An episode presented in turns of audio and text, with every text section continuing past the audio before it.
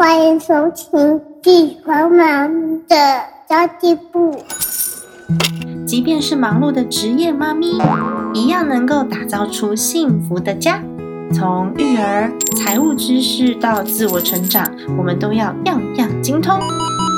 我是精算妈咪 Sandy Two，我会在这里透过自己自身经验的分享，以及访谈各个领域的专家达人，让你跟我一起打造属于我们自己的理想生活。Hello，大家好，我是陪你精算生活、创造理想人生的 Cindy Two。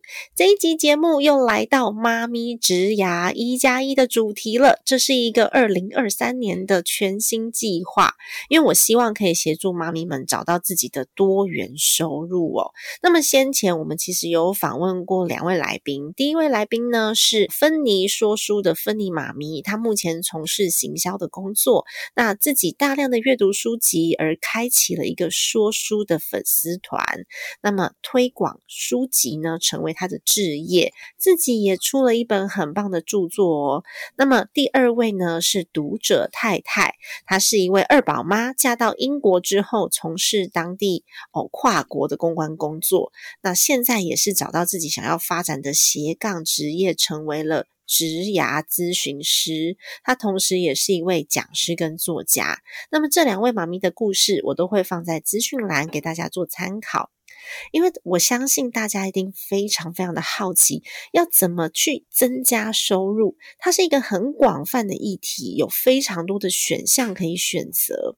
而提升收入的方法呢？真的很多，但是要找到符合自己线下的个性啊，还有能力呀，同时又要可以挖掘自己热情跟完成自己的理想，像这样子的工作呢，其实是需要频繁的去接触别人的经验，带给自己一些想法的。同时，我们身为妈妈，又希望可以育儿，对吧？所以可以育儿，并且可以增加收入的方法。绝对是很重要的关键哦。那么今天这位来宾，她是一位单亲妈妈。那么她曾经也为了想要赚到钱而想破头，因为她必须要自己顾小孩，然后自己赚钱养孩子。而最后，她选择了生命产业来开启她的副业，为自己展开一个崭新的人生。那我也想要请问一下这位妈咪，为什么会选择这么特别的行业呢？让我们来听听佳瑜的故事吧。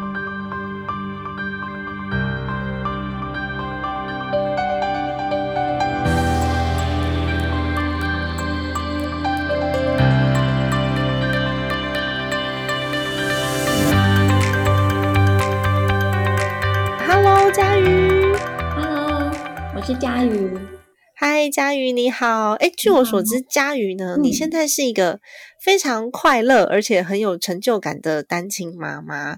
但是你曾经也有过一段很无助的时期，耶，是曾经觉得人生不知道该怎么走下一步，对吧？我上次跟你聊的时候，我觉得你这段故事非常可以鼓舞到，呃，有很多的女性朋友们现在是全职妈妈的角色的，所以希望你可以谈一谈这一段故事。好，因为其实结婚后啊，我就是全职妈妈。那我结婚之后就离，就是没有工作就离职了。嗯，对。然后我也是跟公婆住。哦。那那时候呢，就是我的先生都会给我就是一万块的家用。是每个月一万块吗？对，就一个月一万。然后。那时候我就是没有花完的时候，我还不会再去领，我就是等花完的时候我再去领。因为其实基本上跟公婆住，呃，他们一些家用啊，或者是呃买菜钱啊等等的，其实不不太需要我们去支付啦。那我们就是负责小朋友的一些奶粉啊、尿布啊等等一些保险费用这样子。哦，听起来还是很紧啊，但是有含保险费就真的比较紧一点嘞。对，所以那时候就是有时候花完，就是可能一个月多领个两千块，他就会问说：“为什么你要多领两千？”然后我就要开始细 把那个整个细项都把它列出来，跟他说为什么就是一万块不够这样子。嗯，那时候我就真的很生气，我就决定，嗯，我要去外面工作。哦，所以那时候你就决定要去外面。那时候小朋友大概几岁啊？那时候小朋友，呃，大的是已经两岁，嗯，然后小的是刚出生没多久，哦，刚出生你就想要去外面工作了，哇，很勇敢呢。那那段时间，我想要嗯问问看你心境上面是什么样的嗯感受？其实我那时候是真的觉得蛮失落的，因为嗯。我可能也因为没有工作，就是都是一心一意在照顾小孩，然后做家事啊等等。我觉得我跟我先生可能也比较没有话题，就是话题比较嗯。没有共同性，嗯。所以他那时候可能就是 跟就后来就外遇了嘛，哦，原来是这样。嗯就是他可能跟同事比较有话聊啊等等的，因为我我都是柴米酱油之之之类等等的话题而已。嗯我那时候就觉得不行，我我我不能跟社会脱节，我觉得我应该还是要有一份工作，然后要或者是有有兴趣的。的兼职的也好，或者是正职的也好，我觉得至少我要有自己的生活。哦，所以你嗯。后来就打算自己出来工作，对，然后自己带着孩子，觉得你很嗯。勇敢呢，因为你一一开始是已经大概有个两三年的时间没有在职场上面了，嗯，然后一。下踏出自己原先的舒适圈，你有过害嗯。怕吗？其实那时候当然很害怕，因为我我其实不知道我现我我那时候的工作到底适不适合我，我只能接受，因为我我又要租房子，然后小朋友又要上课，基本开销又一定有，就算这份工作是我不喜欢的，我还是得坚持下去，因为嗯，我我不不可能让小朋友饿肚子啊。对啦，那你跟你先生分开之后，他有给你一些资助吗？因为毕竟你也带着孩子啊。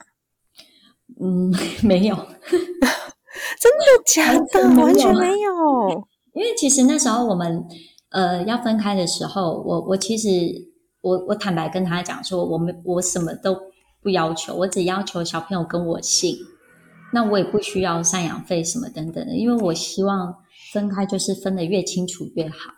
那加上我觉得我一定有能力养养养得起这个孩子，所以我才决毅然决然的就把他带出门了，这样子。超勇敢的耶！所以你只带了一个孩子离开，对，对那另外一个孩子是现在跟就是跟公婆住。哦，嗯了解哦，那你一定很想小孩 因为我婆婆他们重男轻女，她那时候就说：“这个男生我要，女的我不要，女的你带走。哈，”对，然后我就说：“居然直接这样讲，对啊，然后我就说：“嗯，没有人不要小孩啊。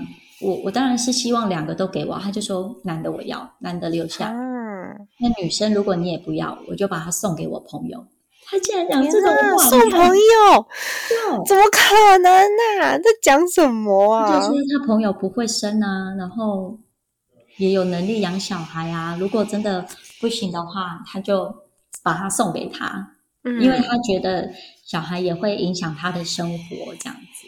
哦，了解。哎，佳瑜现在应该可以看到、听到那个我儿子的声音，他现在正在玩电动嗯遥控车。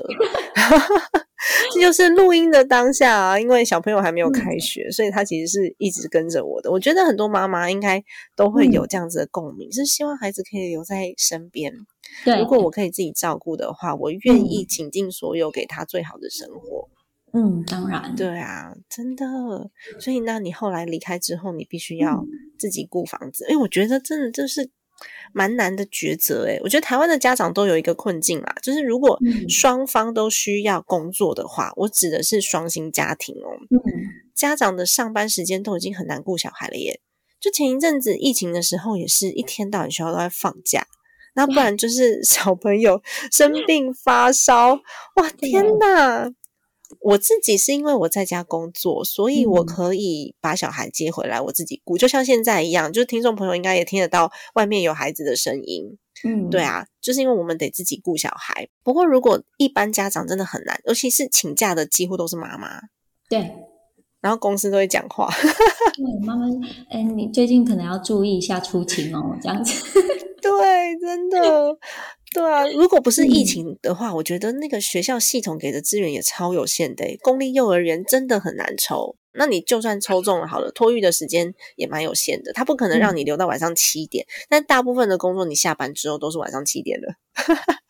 对，其实到 差不多七八点啦，就是你嗯真的，如果说你真的是小小朋友在上课，然后你真的也很难请假。就是学校真的蛮难让妈妈一天到晚请假的，尤其是一开始要打预防针的打预防针啦，然后那个牙齿痛要再去看牙医的啦，然后还有呃发烧生病要去看医生的啦，这个都嗯很难呢、对啊，而且嗯那时候 COVID nineteen 就是连同班同学有人确诊也停都要课，对，都要停课。对还好还好，我们的工作都可以比较有弹性。然后我觉得一直到小学之后啊，像公立小学，哦，哦，一二年级十二点就下课了。如果家长需要工作，就必须要送到安亲班或是才艺班。嗯，这个每一项的费用这样算下来，我、一年都是十万以上的。它不一定比私立学校 还要便宜哦，很可怕，真的诶。那如果家长自己顾小孩的话，是一个蛮蛮多人会想要的选项。但是你如果自己顾小孩，你想要找到那个工作类型啊，通常收入都会偏低。我前一阵子才在 Facebook 上面看到一个社团，那个社团就是在讲单亲妈妈找工作，就是给单亲妈妈接工作的社团。我点进去看哦，里面几乎所有的工作都是那种手工艺的工作，不然就是打零工的工作。那如果说收入嗯，没有办法赶上支出，生活费压不下来的话，又要顾小孩，其实是蛮辛苦的耶。其实是真的蛮辛苦，因为呃，我之前做的工作啊，其实说真的，再怎么加班，然后努力加薪，最多就是三万多四万。嗯，那时候可能想要买个东西，或者是出国玩，都要存好几个月的钱。那更别说哦现在还有小孩，然后你看，就是一些才艺班，现在才艺课程又很多。嗯，真的，然后又会觉得，课啊诶，别人都有上，自己的小孩应该也要上一下。我觉得反而不是说要让他学多少东嗯。西，是别人会他不会，他会有点失落，或是有时候孩子自己想要。对，他会自己说：“嗯妈妈，那个乐高课好好玩哦，我也想上。”对，那你又舍不得。说，嗯，对啊，所以妈妈现在没办法给你上乐高课，我现在乐高课一堂很贵耶。哎，一堂课现在可能都要个五六百块哦。对对，嗯，差不多，才艺课程差不多，没。错。嗯，所以你现在独立抚养孩子，哇，那真的是很难。你曾经尝试做过哪一些工作？其实我之前都是做一些比较餐饮业的，嗯，都是有底薪的工作，然后或者是哦客服。可是那时候真的觉得，其实真的很不够用，因为现现在通膨的很严重。对，对，所以我那时候就想说，其实当时的想法很简单啦，就是怎么样在本业的之余，然后又不需要过度的投入的情况下，又多一笔收入，所以那时候才成为了斜杠。哦，了嗯解。因为真的要养小孩的话，又自己带着孩子，有时候嗯你上班，嗯，也不好接送小孩，上班时间很难顾到孩子。嗯，后来你嗯就开始做你的斜杠工作。你那时候抚养孩子的时候，你自己是在外面租房子吗？还是你其实家里面有帮忙你？没有，我在外面租房子，但是只是我住我娘家很近。嗯，嗯，然后我那时候就是租房子，然后小朋友的学费，我基本上一个月的开销就要两万五左右了。两万五，对，两万五其实不算多诶、如果说就是养小孩的话，房房子呃，就是房租跟小孩的学费而已，就是那些保险啊、生活啊，然后停车啊等等一些开销都还没有算。哦，小朋友小朋友的学费那时候念私立学校嘛，所以大概也是一万万二，哦，一万块左右，然后房租也嗯差不多是一万二、一万三，因为加上我们那个停车还要那个哦停车的费用，所以差不多你嗯，呃收入四万块，两万五就没有了，对，就剩一万五。就剩一万五，然后要有其他所有的开销，哦，真的很难存到钱。对，是没办法存钱，只是说那时候的一万，就是那时候算算下来还剩一万五，我觉得我省吃俭用，小朋友不会饿到，我觉得嗯嗯至少我不会让这个小孩饿肚子，我就把他带出去了。嗯，对，而且现在如果还要上才艺费什么的话，真的是很对对对，对就一定不够用。所以你这样子一万三，房租一万二，小朋友的学费，所以你剩下的钱，嗯你根本就买什么食材啊，然后才艺费啊、停车费、保险这些，嗯哇，真的我觉得有点困难。如果孩子如果嗯之后还要学其他东西的话，好难哦。嗯，我那时候，因为我我我那时候就很想要让我的小孩读双语，嗯是其实这个这个费用一定是不可能，就是嗯这个薪水一定是不可能让他念双语。对，对啊，哦，所以你后来就开始兼职。对，哦，我觉得兼职是一件还蛮好的开始诶，因因为如果说你想要从零开始完全建构自己的事业的话，那相对是非常挑战的事情哦。因为从零开始，嗯你必须要有一些背景，像呃，佳宇刚刚其实有提到说，嗯你是因为呃想要把孩子带出这个家庭，所以你才开始了你工作，然后开始找自己的副业斜杠这样子。我自己有一个朋友也是，他也是跟先生的感情出现了一些问题之后，他开始创业，建立自己的事业。然后呢，他的目的就是为了要跟先生离婚。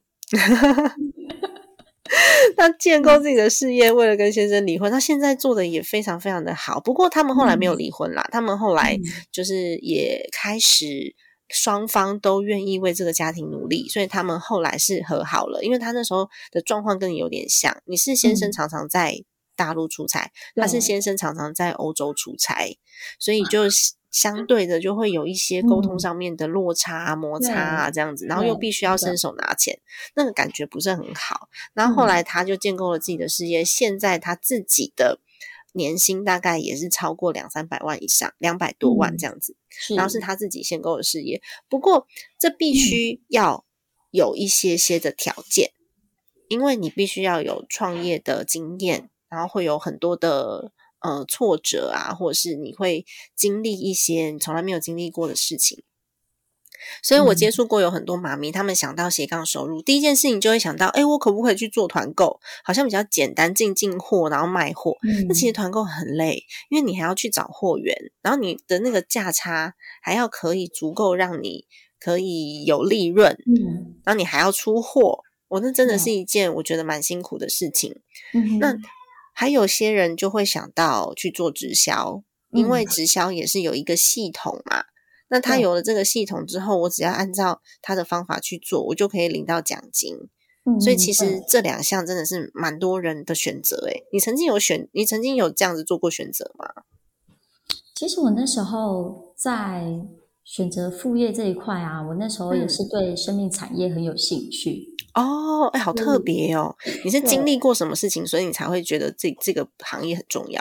呃，我现在的姐夫他是礼仪师，嗯对，哦那那时候他办的整个过程，我会觉得，嗯，就是因为我们我们根本不知道什么是生前契约，那时候根本不了解这个东西。嗯。对，那所以当也发生事情的时候，我们就是请姐夫来做处理。可是那个、嗯。那时候，我会觉得我好像忘记我我爷爷离开这件事情，因为我们嗯。好像每天都在处理事情，例如可能什么时候要火化，要决定日期，然后要选择物料，我们都嗯。每天每天的就是一直按时间操课的那种感觉。嗯。我我没有好好没有那个时间来真正的了解到，哎，我的爷爷真的离开我了。然后嗯我在疗伤，其实我们的整整整个丧礼都是在处理事情，而不是疗伤。嗯所以我那时候就觉得，其实如果有这样子的一个呃预先规划的话，我们是不是什么事情都在我我已经还没有发生事情的时候，我就先决定好，等到事情发生的那一天，我是可以好好的疗伤。我觉得这是、嗯这才是很重要的。对啊，嗯。所以你一开始就是选择像这样子的行业。我其实了解呃生命礼仪的这个行业，也是因为呃前两年也是我奶奶过世，嗯，然后当时呢就也是有请了礼仪公司来协助。嗯。那这时候我就会发现，哦天呐，好好轻松，很方便。然后呃，我们全家很特别哦，我们全家因为我有五个姑姑，然后加上我爸爸妈妈，然然后长辈比较多，那有一些姑姑是没有生小孩的，然后他们嗯。就开始团购生前契约，然后我姑姑只跟我讲一句话，她就跟我讲说，我们没有生小孩，所以姑姑会把自己的事事情都处理好，然后自己的保险都买好，所以以后呢，你们只要按照我的规划去帮我。做我自己的后续的事情，这样就可以了。然后你们不需要，就不需要晚辈来做烦恼。我姑姑就这样跟我说。然后我爸那时候也说，哎、那他他也要来团购这样子。所以那时候我们家团购了好多、哦。嗯就觉得啊，其实真的很重要诶。我后来真的发现，在家庭财务最后一个环节上面，也是需要被补强的。它真的可以节省很多的时间，然后我们有时间疗伤，而且会减少很多的争执。因为我曾经也有嗯看过其他的呃朋友或者是自己。其他的家人在面对最后一里路的时候，因为没有做好规划，所以大家就会开始在那边吵说、啊，这个不是妈要的啦，妈要这个，妈不是要那个啦，妈喜欢什么颜色啦，然后就开始吵这件事情。然后你甚至不知道这些事情要去哪里处理，你也不知道之后，哎，我可以放在哪里。嗯，对，然后就会遇到的都是那种，嗯、要办多少钱？哦，对，要多少钱？真的，金额上面也会差很多，所以我觉得如果没有规划好的话，真的会让财务还蛮失控的。那我这个朋友呢，他就是创业就是为了离婚啦。嗯 我觉得有很多在婚姻当中很委屈的女生，她有可能也会做这样子的准备，因为如果你没有自己的经济能力，是真的没有这个底气离家出走的，因为就是靠着别人给的收入。嗯，我在家里面育儿久了，其实真的也会呃对自己的自信心比较不够。嗯，对，嗯，对啊，所以其实我刚刚讲到的团购或是直销，它都是一个系统。我蛮嗯支持，只要是合法的公司、合法的工具，嗯大家都可以先试试看。因为你如果自己创造的困难度是比较高的，嗯那如果说去跟着一个系统，你可以先试试看，我是不是自己真的喜欢这个东西，我嗯有没有呃相对应的能力？那即便嗯没有，我是不是可以从中去培养一些知识技能？它其实也是一个选项。对，不过我还是要提醒大家，有虽然说就是你跟着一个系统，嗯看起来成本比较低，但是有一些还是会有现金流。例如说直销行业，有些是要固定买货的，那就会有一定固定的支出的现金流，这个要去计算。那有一些行业可能没有，例如说保险，哦，它就可能就没有没有像这样子的支出的现金，不过它有可能也是没有底薪的。所以大家都要去想想看，你想要的行业是哪一个类型，然后我们再去做选择。还有你现在手上的资源，跟你够不够了解自己。像我自己就比较没有办法做销售，因为我不爱卖东西，所以我我觉得我比较喜欢的是在做知识传递。或是观念传递上面，所以我后来我选择的是做教育相关的。我家里面有需求嘛，就是我的奶奶过世之后，嗯那我就觉得当时因为我们有做了规划，所以稍微轻松了一些。所以对我来说，带给大家正确的观念就是我想要做的事情，所以我会选择协助推广。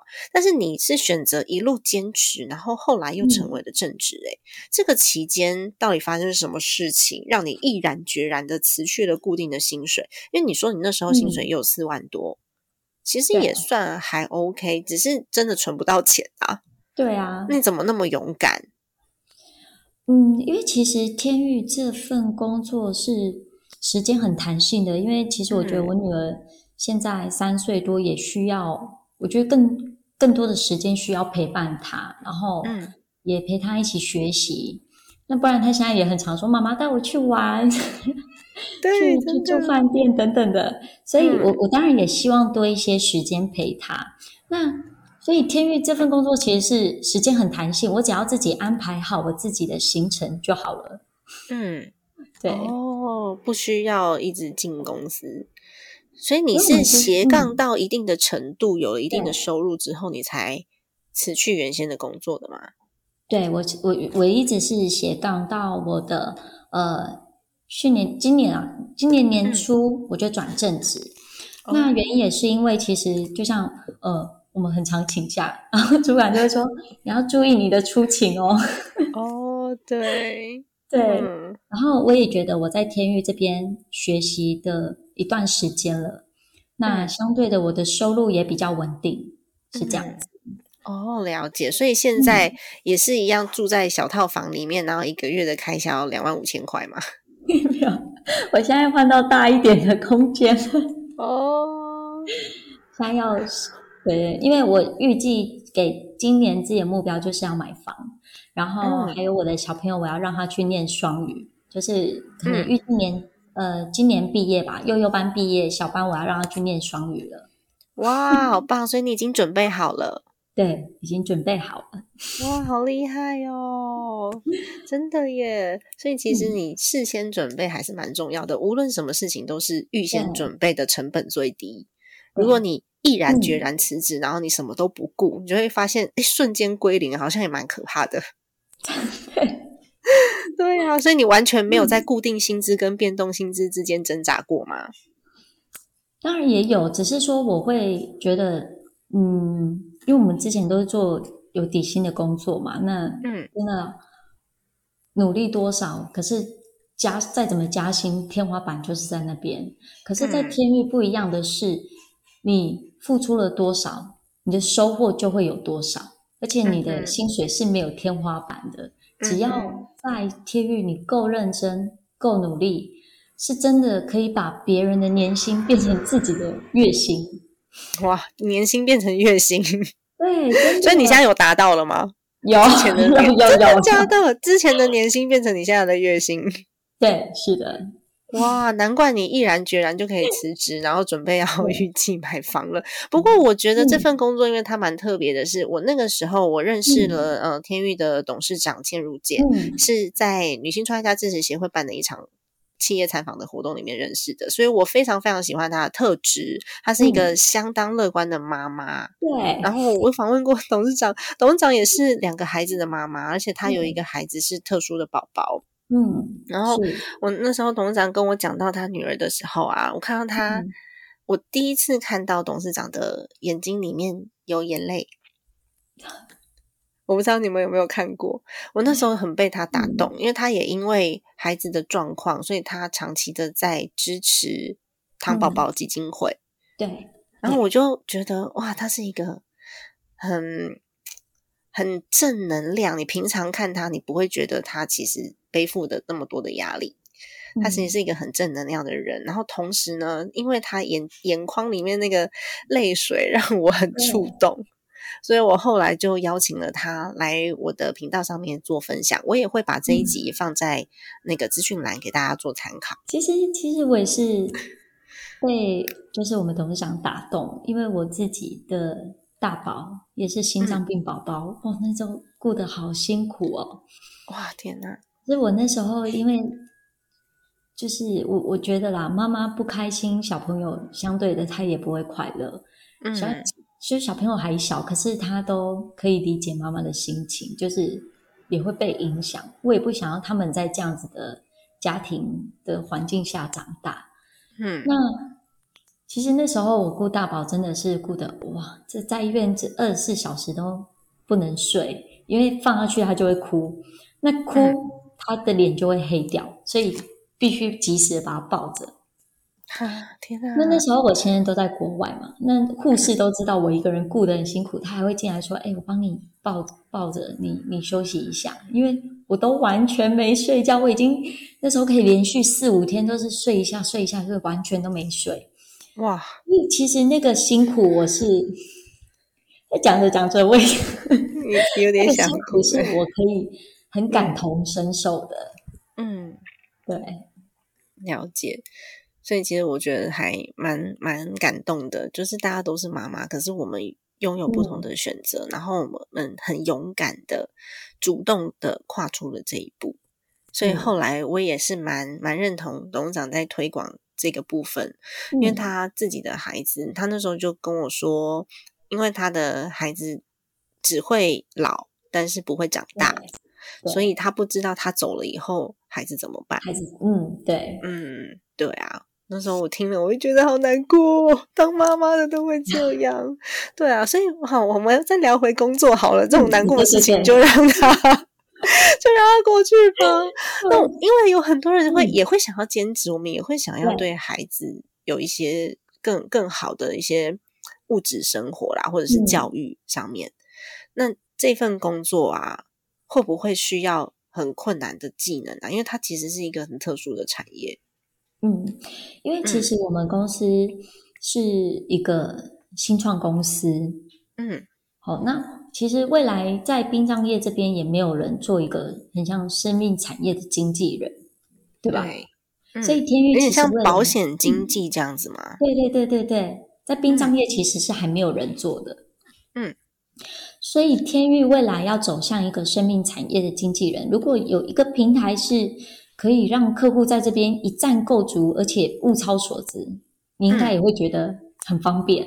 对，对，所以其实公司在这一块的教育训练，就是不管是产品面啊，或者是一些专业知识，哦，或者是业务面的部分，其实整个教育训练都是很完整的。所以我嗯们公司在针对每周呃，针对业务每周一、三、五上午的十点到十二点都有一些课程，那都是嗯免费可以来上课的。哦，那如果是兼职的话，就没办法上课啦。兼职的部要分我有提供，我们在每周四的晚上也有开课，就是晚上的哦。七点半到八点半。嗯。对，那我们也有针对就是给斜杠的一些伙伴，让他们也可以在呃工作下班之后，可以来这边上一、上一些专业知识的一些课程内容。嗯。嗯哇，不过这个行业真的很特别，我完全想不到我要如何去找到客户。因为像以前，好像三十嗯年前的保险业也是，大家都嗯觉得卖我保险，你就是拉皮条的吧，是来赚我钱的吧，然后是还是要嗯诅咒我之类的。对现在我觉得生命产业还没有成熟到大家能够立刻就接受。当然，我觉得嗯市场有越来越成熟，但是没有成熟到大家立刻都接受，就会嗯很多人对你的质疑或是不信任。嗯哼哼你是如何去克服这这个部分？其实我觉得是这样，我我我们的商品自己会说话，嗯 我的商品是好到你让客户去看，他会觉得哇，怎么现在有这么好的商品？所以，嗯我觉得，呃，我们都是在推广，呃，生前规划有多么的重要。可是这个观念他接不接受，我是，呃，怎么讲？我我会让客户自己选择啦。嗯我不嗯会说，哎，就我举个例好了。我有个国中同学是四宝妈，哦，天哪，四个，有四个孩子，对，他有四个孩子。那那他又是家里面的大姐，所以很多爸爸妈妈家里可能有需要的事情，都是必须要由他出面来做处理。嗯那我就跟他说，哎，你要不要，能不能帮我约你爸妈有空的时间，然后先了解生前契约？其实我现在我觉得现在很多人其实是不知道生前契约这个东西，或许嗯知道也没有听过内容，到底是包含了哪些东西。对，所以他们其实对这个是不了解的。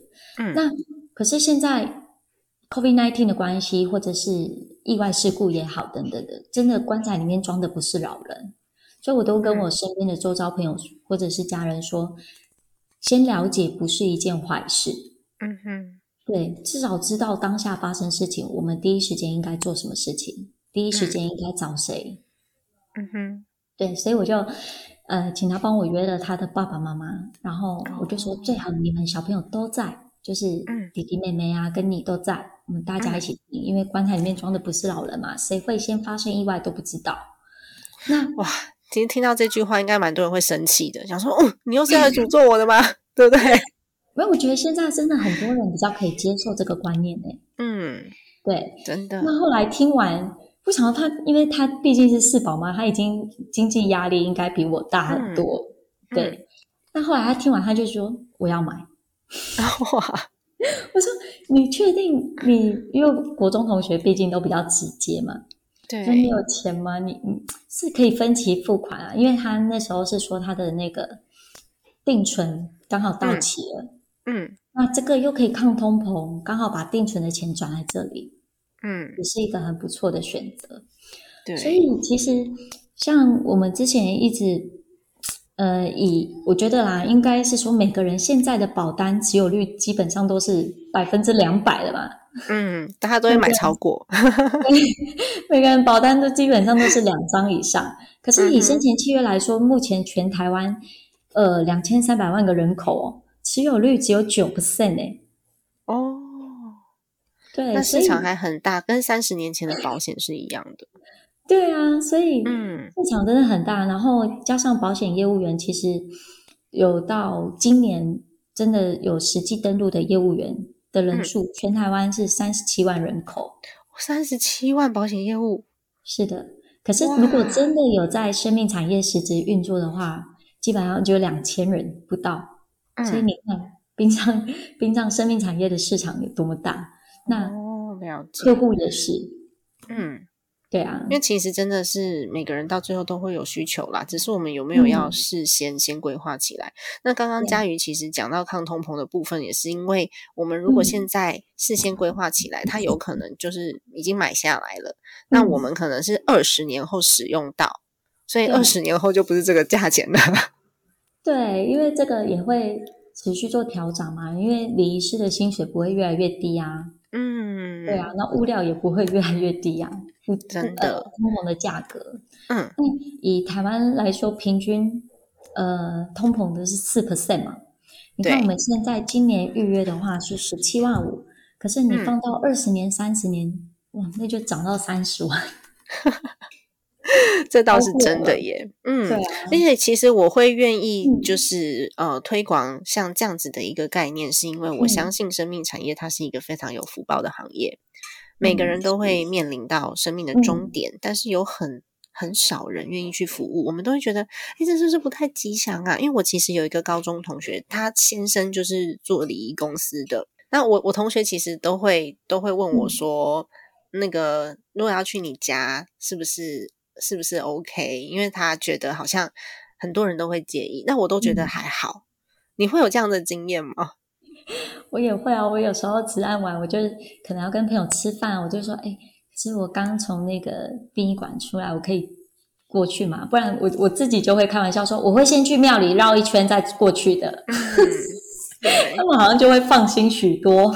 哦，了解。所以你们是会需要到现场哦？我以为只是业务的工作。因为客户毕竟是跟我们买嘛，那他相对看到我们也会比较安心。安心对对对，所以不管是智商协调会啊，或者是法事啊，就是告别式等等的，我们都嗯还是会去做服务。哦，了嗯解。哇，我觉得你真的是选了一个非常特别的行业，尤其 是一个妈妈，然后带着一个 一个小女生。我想要请问一下，你嗯最终想要追求的是什么？嗯，其实我我这个行业哦，我觉得不外乎就是赚钱啊。我想要跟董事长一样。哦，对，至少我觉得，嗯、他们叫财富自由。我觉得嗯至少是我可以让我的小孩过好一点的生活，嗯。然后我们都到好一点的环境，然后至少说我们买东西、吃东西不用看金额，我觉得是这样。但你现在已经达到你之前的年薪是你的月嗯。薪了，对，所以应该也可以渐渐的 开始 来了解一下你的钱该如何去做资产配置了。对对对 对，就来到这个阶段，我觉得很棒，很非常非常的恭喜佳宇。那么佳宇可以请你嗯就是稍微简单的介绍一下你的公司，跟如果你真的很想要了解这种这项产品，或是真的很想要呃跟佳宇一样的话，我们嗯要怎么样联系到你们？呃，其实只要到 FB，我们有那个粉丝团，我们嗯在 FB 上面搜寻“天域”就可以看到。那那可以私讯我们，或者是、呃拨打我们的服务电话，就是我们总公司的电话。嗯，是天空的天，然后是名誉的的誉，对，生育的育。嗯对，OK。那电话号码嗯可以再麻烦你跟我们讲一下吗？好，或者是直接拨打我们的那个电话零二二三八八九零零零，那嗯分机可以打七零九。哦，OK，、那就直接告诉就是公司说，诶，想要了解这个产业或是产品，这样就可以了。对，是的。OK，会公司就会提供一些资讯，或者是呃，因为一三五的早上都有课程，或者是礼拜四的晚上，你都可以直接过来公司，这边都会有人。哦，了解。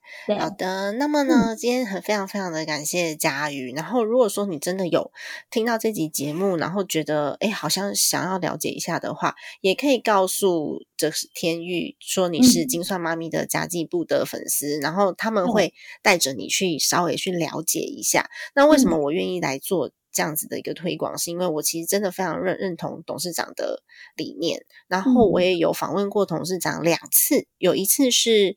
是在 podcast 上面，然后另外一次呢，是我请他做了一次的，他成为妈妈跟他创业的心路历程，我都会把链接放在资讯栏。如果大家想要了解的话，因为我自己是非常重视公司创办人。